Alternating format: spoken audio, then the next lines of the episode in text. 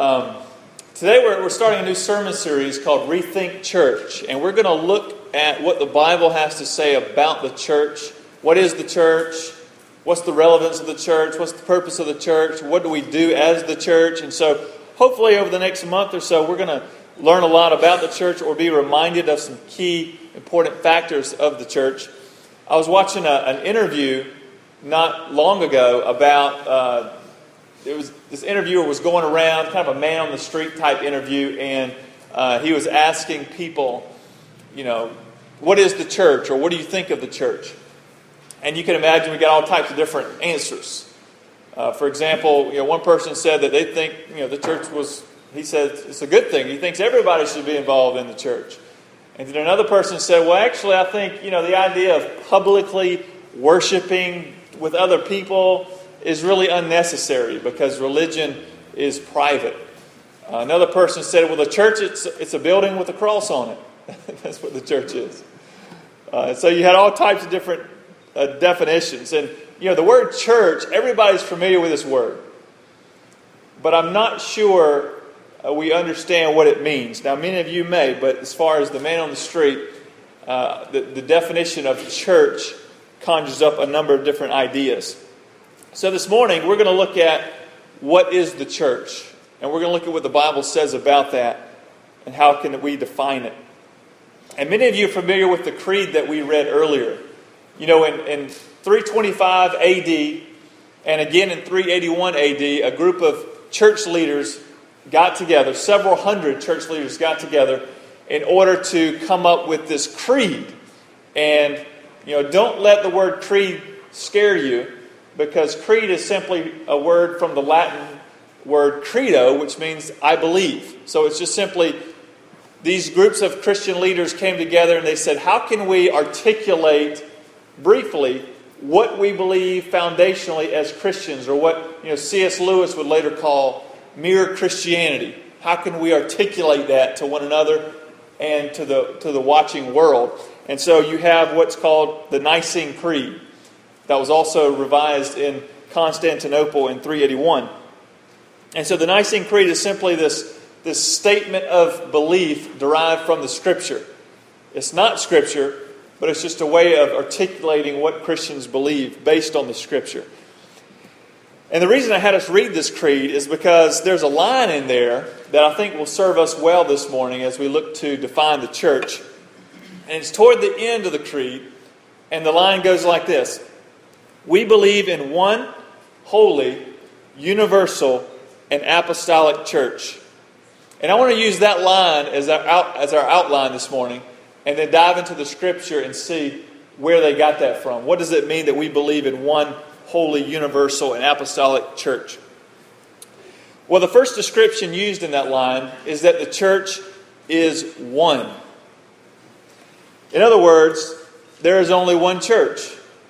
Now, when I say that, things may be popping into your mind, question may pop into your mind. Well, Ron, which is the one church? Where is it? Is it the Hill Baptist Church or you know First Presbyterian Church or is it in South Korea or Africa somewhere? You know that's that's not what he's talking about here. He's saying there is one group of people that are God's people. There is there is one church. Listen to uh, what what Jesus says in John 10 in the Gospel of John, chapter 10, verse 14 and following. He says, Just give you a moment to try to find it there. John 14, I mean 10 14. He says, I am the good shepherd. I know my own, and my own know me, just as the Father knows me, and I know the Father. And I lay down my life for the sheep. And I have other sheep that are not of this fold. I must bring them also, and they will listen to my voice. So there will be one flock and one shepherd. There, there is one church, you know, one flock, and one shepherd, Jesus Christ. We also see this in Paul's letter to the Ephesians. So if you flip over a few books to the letter to the Ephesians in chapter 4, verses 1 through 6, this is what Paul writes. He says, I, therefore, a prisoner for the Lord, urge you to walk in a manner worthy of the calling to which you have been called, with all humility and gentleness, with patience, bearing with one another in love, eager to maintain the unity of the Spirit in the bond of peace. So, why should we do that? Well, he goes on to say, There is one body and one Spirit, just as you were called to the one hope that belongs to your call one Lord, one faith, one baptism, one God and Father of all, who is over all, through all, and in all. And so we see that there is, like he says in verse 4, there is one body. You know, Christ has one body, not five bodies or a million bodies. He has one body, and he is the head of that body, the church. And then a few chapters over, if you flip over to John 17 and Jesus' prayer to the Father, I want you to notice what he prays in verse 20. So, John 17, verses 20 and 21. Jesus prays, I do not ask for these only, those who are with him then, but also for those who will believe in me through their word, that they may all be one, just as you, Father, are in me and I in you, that they also may be in us, so that the world may believe that you have sent me. And so, what we see here, this oneness of the church, there's kind of two aspects of it. There's an ontological oneness, which means that anyone who is in Christ or belonging to the people of God is in this one church, the one assembly of God, the one people of God. So there's a an ontological oneness. In other words, you belong there. You're, that's where your being is, your identity. You're in the church. But then there's also this relational oneness that can and should be visible to the watching world. In other words, if you are in the church, in Christ, and united with others who are in Christ, then that oneness should be demonstrated to the world. And that's why the Father, I mean, Jesus prayed to the Father that we would be one as, just as the Father and Himself are one.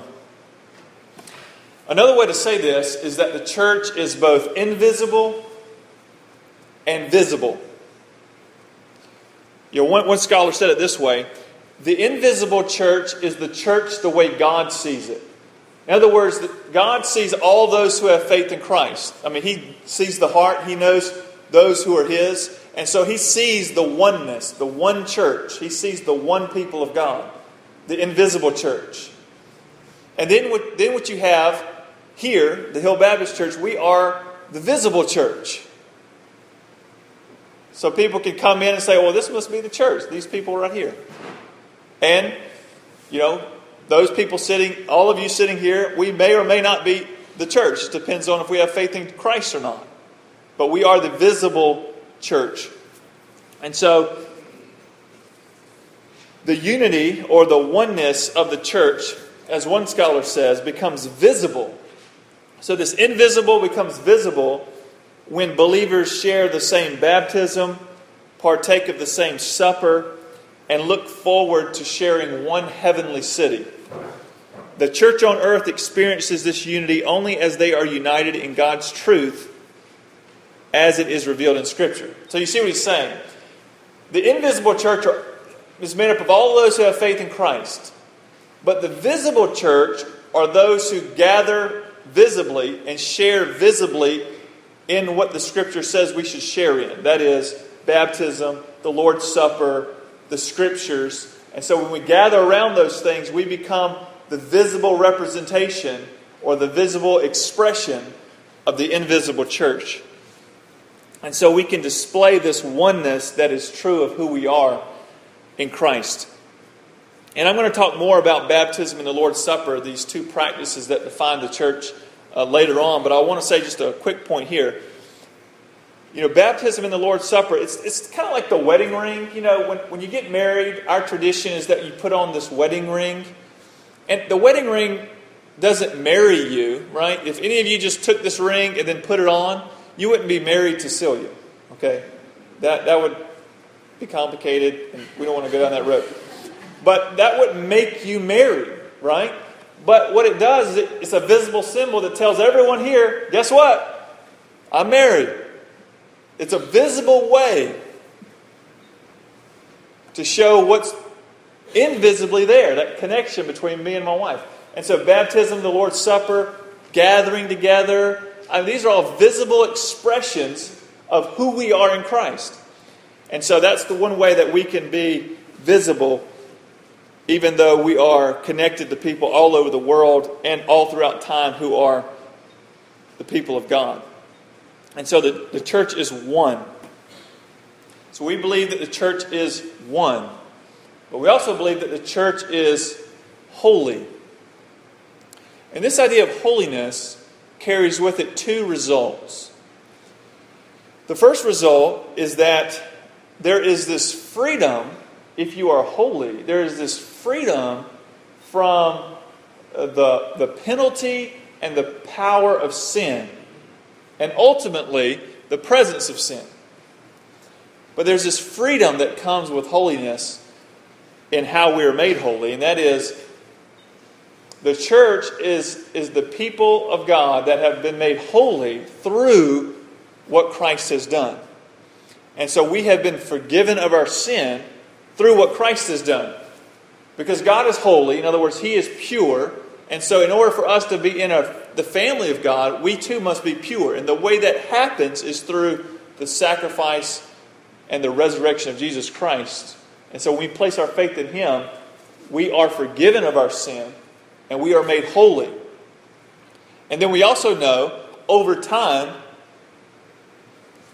the Holy Spirit is at work in our lives externally, making us more in who we are. You know, we are the people of God, and He's working in our lives. We call this sanctification. You know, He's making us more like Jesus in our everyday decisions, behaviors, thoughts. We're becoming more like Christ. We're becoming holy in that sense as well. And so the first result here is that we are free, if we're holy, we're free from the, the power and penalty of sin in Christ. Listen to Paul's words found in Ephesians 5. This may shed some light on this. Ephesians 5 25 through 27.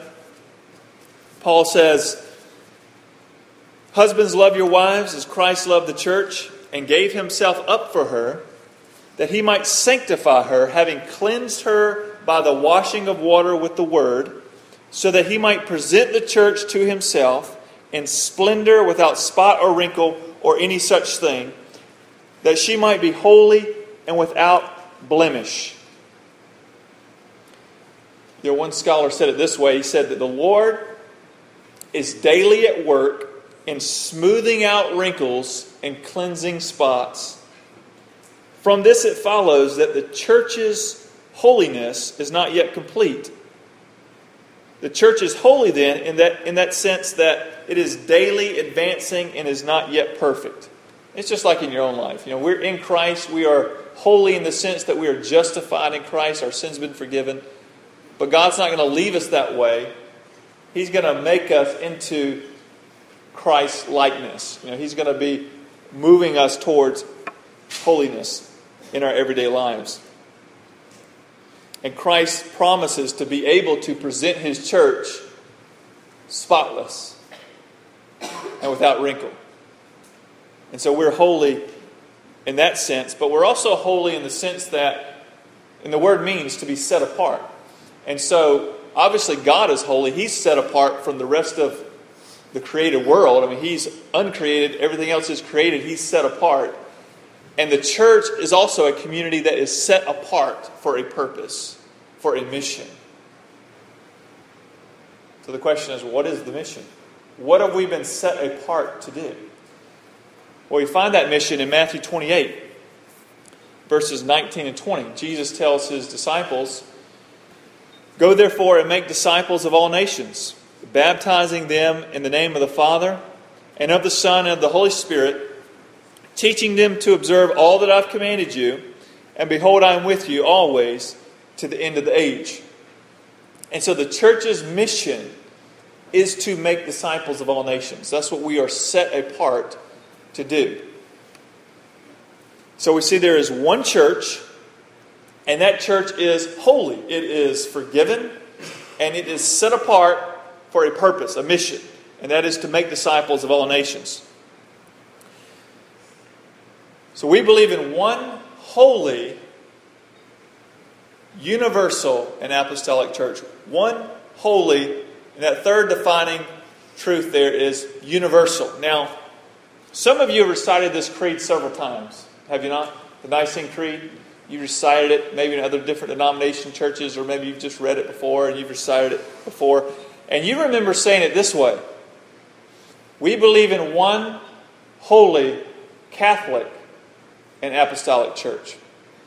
Well, but what you may not know, and usually they have a little asterisk there, Catholic asterisk, down at the bottom of the bulletin. Catholic means universal. You know, the creed was written in Greek, and when they translated the word from the Greek to the English, they translated it as Catholic, which was well known to mean universal. But now, when we say Catholic, you think Roman Catholic, the denomination. And so, when you read this creed and you read Catholic, you can't think or don't think denominationally like Methodist, Presbyterian, Roman Catholic, Greek Orthodox. So when you read Catholic, don't think Roman Catholic. But when you read Catholic in this creed, you should think of the universal nature of the church. That's what they were getting at there. And therefore, our, our, you know, I chose to translate that universal because I think that more clearly gives the meaning, especially in our own day. And so, what does it mean that the church is universal? We know it's one, but what does it mean that it's universal?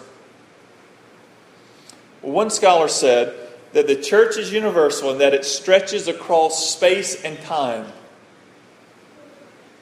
In other words, the church that exists in 2014, and even more specifically here at the Hill Baptist Church, this isn't the only church or only part of the church, but the church spans space and time. In other words, the church is what God has been doing since the beginning. The church is not a parenthesis in God's plan, but it is a continuation of what God has been doing since day one. And that is, He has been assembling a people for Himself.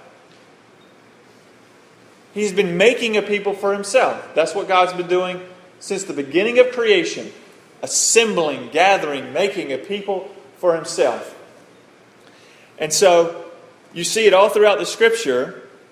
And you see, for example, in Genesis and Exodus, you see God calling out a people for Himself called the Israelites. And He uses words in the Old Testament like gather or assemble them together.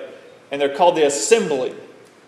You know, one example of this is in uh, Deuteronomy 4:10, when the, where the Lord says, Assemble the people before me to hear my words, so that they may learn to revere me as long as they live in the land, and may teach them to their children.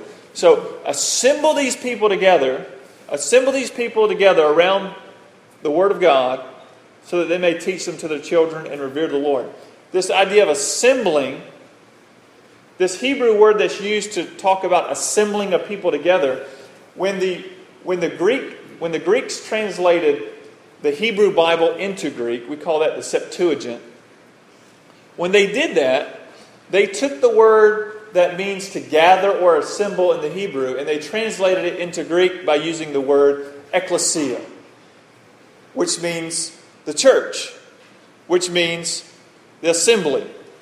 And so you have in the Old Testament this one word using used to refer to an assembly.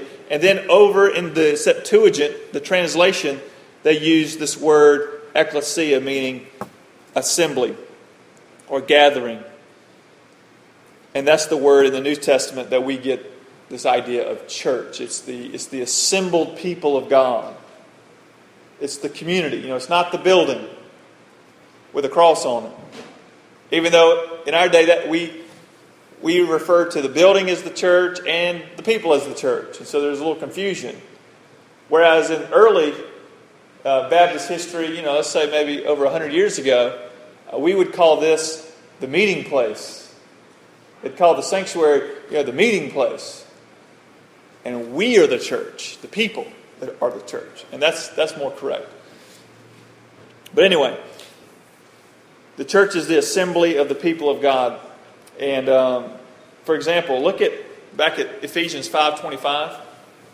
You know, when Paul's writing here, he says, Husbands, love your wives. And then he this is and this is a little side note. Whether you're a husband, wife, whatever you're doing in life, you know, the gospel, Christ is our bearing, you know, that's where we want to go to. And that's what Paul does here. He says, Husband, love your love your wives as Christ loved the church and gave herself gave himself up for her. So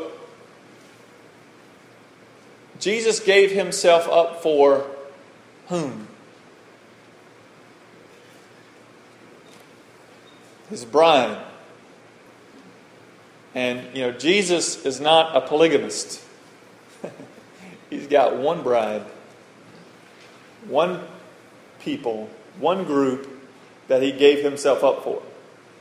Not just the you know, quote unquote New Testament church, but the people of God for all time. Christ gave himself up for her, the people, the assembly, the church, the people of God. So we see the church is universal, it, it spans space and time. All throughout history, we are God's people, but it also exists in time, right?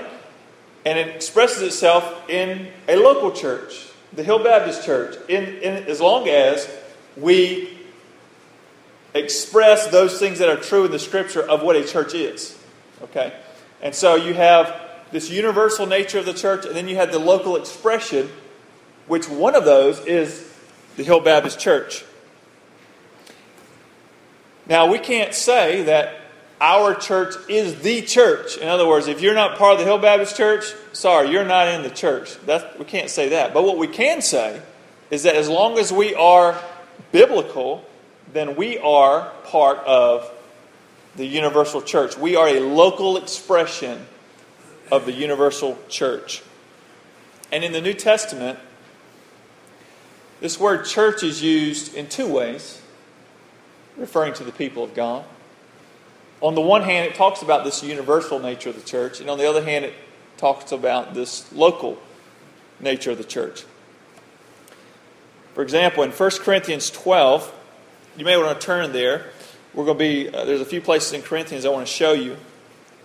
1 Corinthians 12 Paul's going to use the, the word for church to refer to the church as the whole, the universal church, the one church. 1 Corinthians 12 28, Paul writes, And God has appointed in the church first apostles, second prophets, third teachers, then miracles, then gifts of healing, helping, administrating, and various kinds of tongues. So, what he's saying here is among the people of God, the church, God has provided certain gifts. And the word he uses there for church is a, the singular, it's the universal church, not just the church in Corinth, but the church as a whole. But more frequently, Paul, when he uses the word church, he's referring to the local church. For example, if you flip over a few chapters in 1 Corinthians 16, as he concludes his letter to the Corinthians.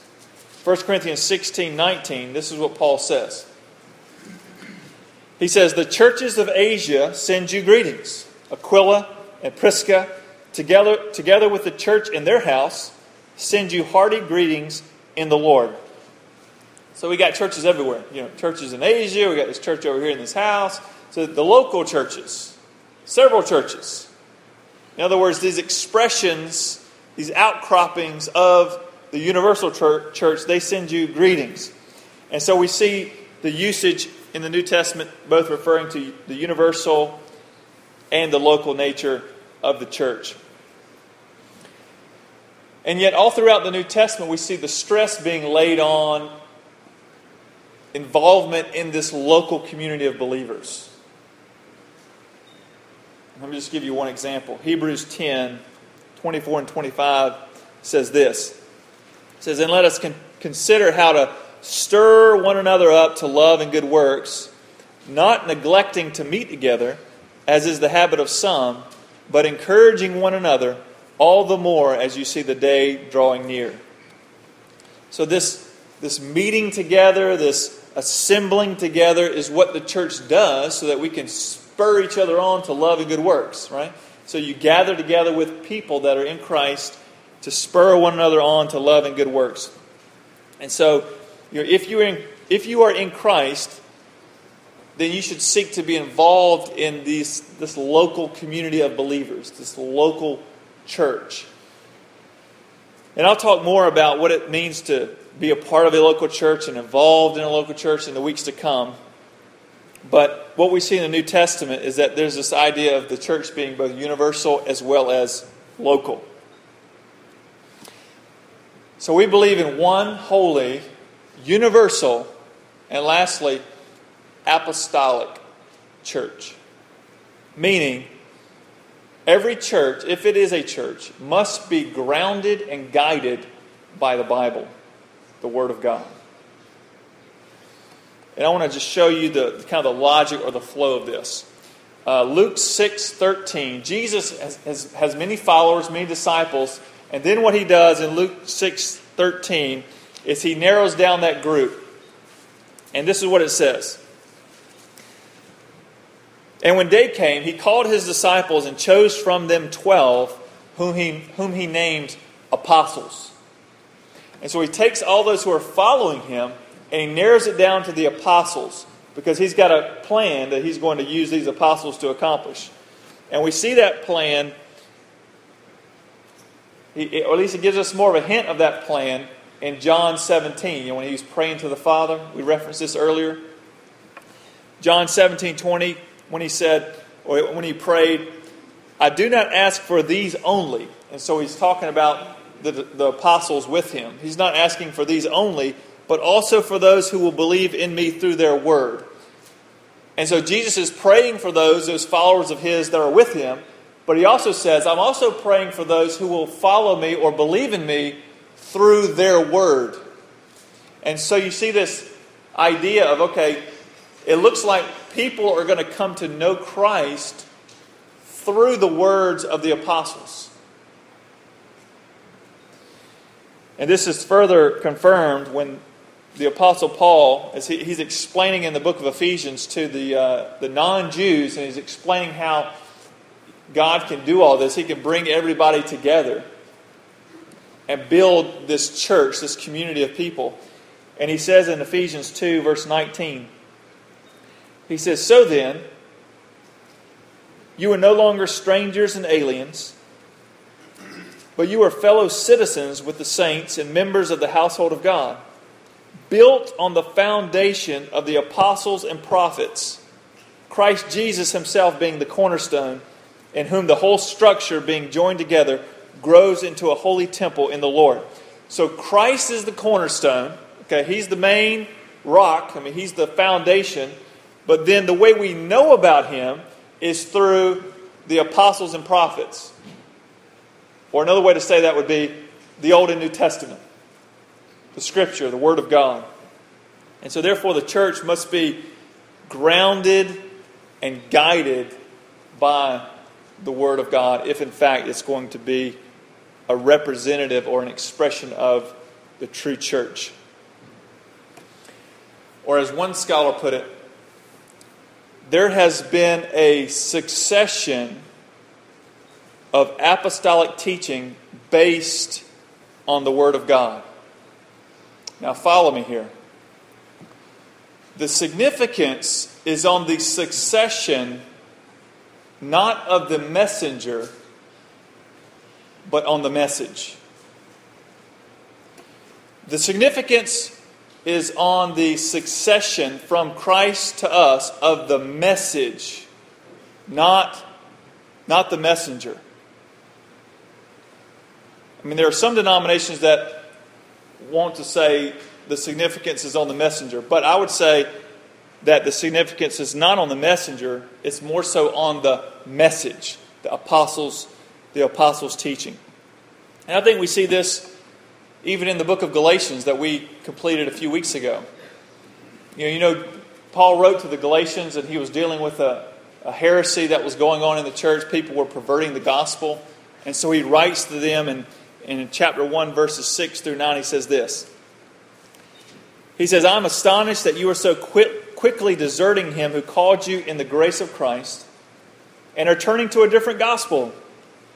Not that there is another one, but there are some who trouble you and want to distort the gospel of Christ. Now, listen to this. Listen to what Paul says here. The Apostle Paul.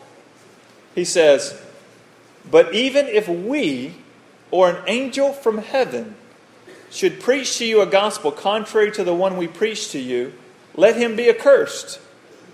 As we, as we have said before, so now I say again if anyone is preaching to you a gospel contrary to the one you received, let him be accursed.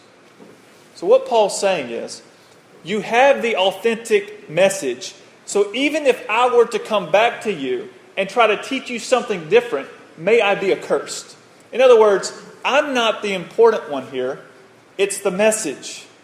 It's the gospel. That's what is important. That's what you don't want to get wrong. That's what you want to make sure comes from Christ to you through the apostles, or Christ to the church. So, in other words, the succession of the true message is more important than the succession of the messenger. And that's why the church needs to be apostolic, it needs to be grounded and guided by the Bible. The famous reformer John Calvin said this about the church. He said, Wherever we see the Word of God purely preached and heard, and the sacraments administered according to Christ's institution, he's talking about baptism and the Lord's Supper, there it is not to be doubted a church of God exists. So he says, wherever we see the Word of God purely preached and heard, and the sacraments rightly administered, you see it, the church of God, the visible representation of the church. So now let's go back to the interview. You know, if someone were to come in here with a camera and say, What is the church? How would you define it? Hopefully, you would not say it's a building with a cross on it. and hopefully, you wouldn't say, well, it's that meeting that we go to at 11 a.m. on Sunday. I'm going to church. No. No, you don't. Church is not an event, it's not a building. But hopefully, you would say that the church is invisible and yet it's visible. It is a group of people forgiven of their sin and yet set apart for a mission. It is universal yet local and it is grounded and guided by the Bible. Or you could simply say, we believe in one holy, universal, and apostolic church. Now, as we close, there are two things to consider. One is do you have faith in Christ? If the answer is yes, you are part of the church. You are part of the community of, of God, the assembly of God. If not, then I encourage you to place your faith in Christ for the forgiveness of your sin and receive new life in Him because it's only through Christ that you can be part of the church or the people of God. And the second thing you need to consider is are you part of or involved in a local church? You know, if so, then I encourage you to invest and help that community fulfill the mission of God. If not, then I encourage you to join a local church, whether it be this one or another gospel centered local church in our city. Because it's been said, you know, a Christian without a church is like a child without a family or a man without a country. We were made for the community. That's how we carry out the mission of God is in, in the community. And so perhaps today you like to officially join our church. And if so, we'd love to have you part of this family as we seek to fulfill this mission that God has given us. And if that's your desire, then as we stand and sing, I'm going to be down front. You're welcome to come and talk to me about that. We can pray together and talk about it here. Or if you'd like to come by my office sometime or schedule an appointment this week or whenever, I'd love to talk with you more about what it looks like to be involved and part of a local church. So now, as we stand as His church, may God be glorified in and through his church. Let us stand and sing together.